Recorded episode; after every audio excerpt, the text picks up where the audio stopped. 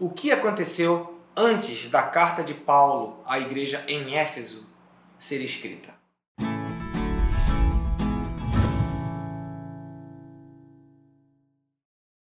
Bem-vindo ao Comentando a Palavra. É um prazer estar aqui com você.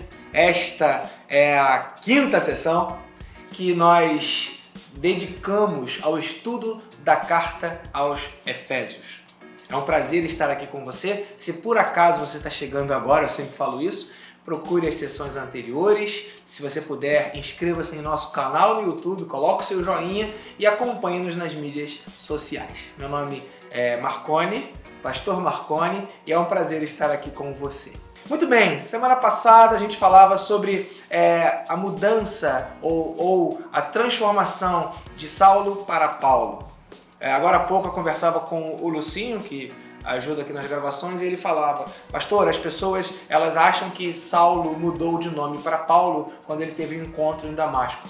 Mas isso não está na Bíblia, isso não é bíblico, isso não tem nenhuma referência que a gente possa afirmar essa teoria. Paulo, ele era conhecido por Paulo e Saulo era conhecido por Saulo. Na verdade, era a mesma pessoa que era conhecida por esses dois nomes.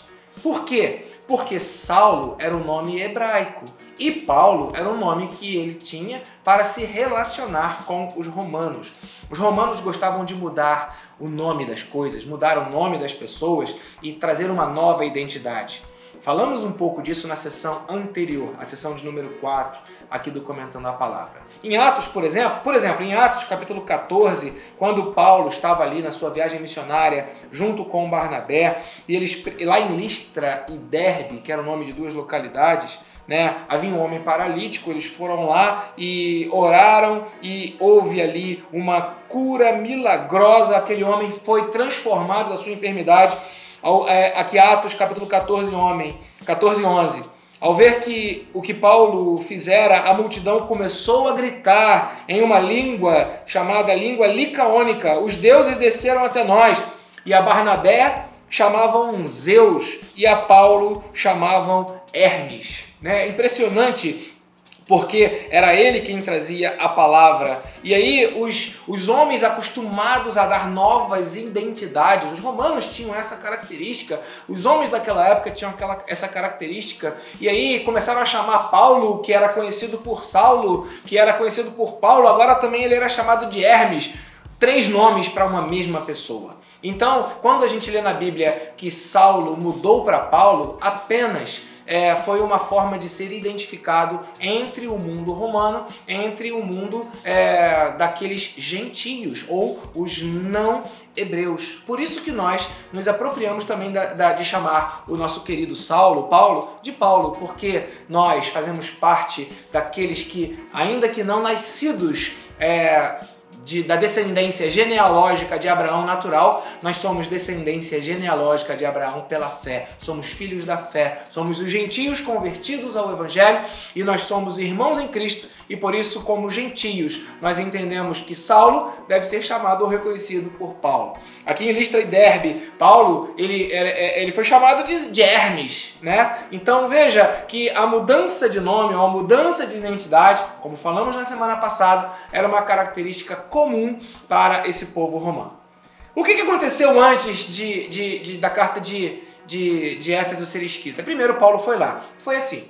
É, Paulo pegou, Barnabé pegou Paulo lá em Tarso. Barnabé carregou é, Paulo para Antioquia. De Antioquia, Barnabé começou a fazer viagens com Paulo, como a gente leu aqui.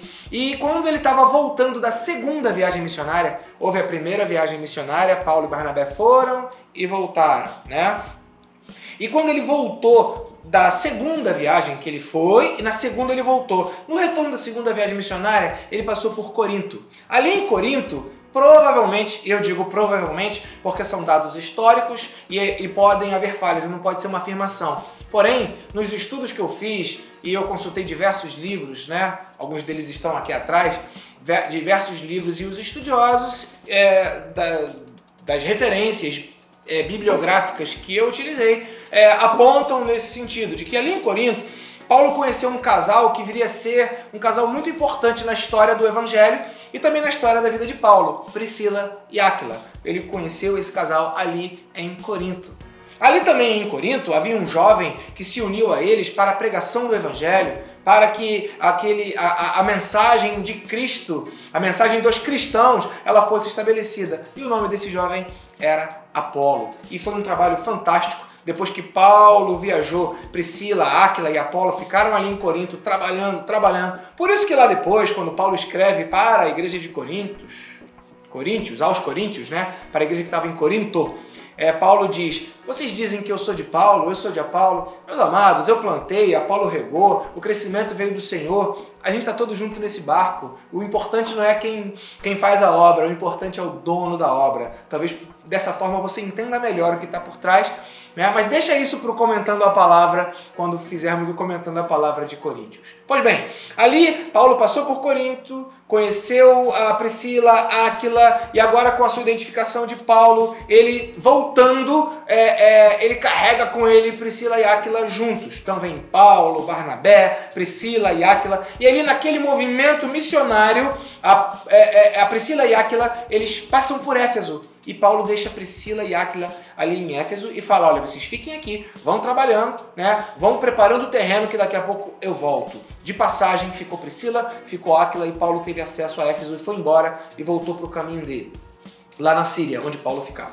Se eu não me engano, ok? Pois bem, junto com Barnabé. E era sempre o ponto de partida. E aí, Paulo então fica lá. Depois Apolo vem do Corinto, se junta lá, a Priscila e Aquila ficam lá em Éfeso, e depois os três trabalhando, trabalhando, o trabalho deles é fantástico, preparam um terreno para Paulo, e na terceira viagem missionária de Paulo, a primeira coisa que Paulo faz é, opa, eu vou para Éfeso. E Paulo volta para Éfeso, fica lá em Éfeso, isso aqui em Atos, já falamos sobre a fundação, né, da abertura da igreja em Éfeso, Atos capítulo 19, a Paulo fica lá dois anos, funda a igreja, para a qual ele escreveria no futuro. Nós estamos falando que antecede a carta de Paulo à igreja de Éfeso. O que, que aconteceu? Olha quanta coisa aconteceu. Teve a primeira viagem missionária, teve a segunda viagem missionária, a terceira viagem missionária, esses encontros, Priscila, Áquila, Apolo, tudo que aconteceu na vida deles, né? E aí nessa terceira viagem, Paulo fica lá, fica durante dois anos inteiros, né? É, pre preparando aquela igreja. Depois Paulo vai embora um caminho enorme foi percorrido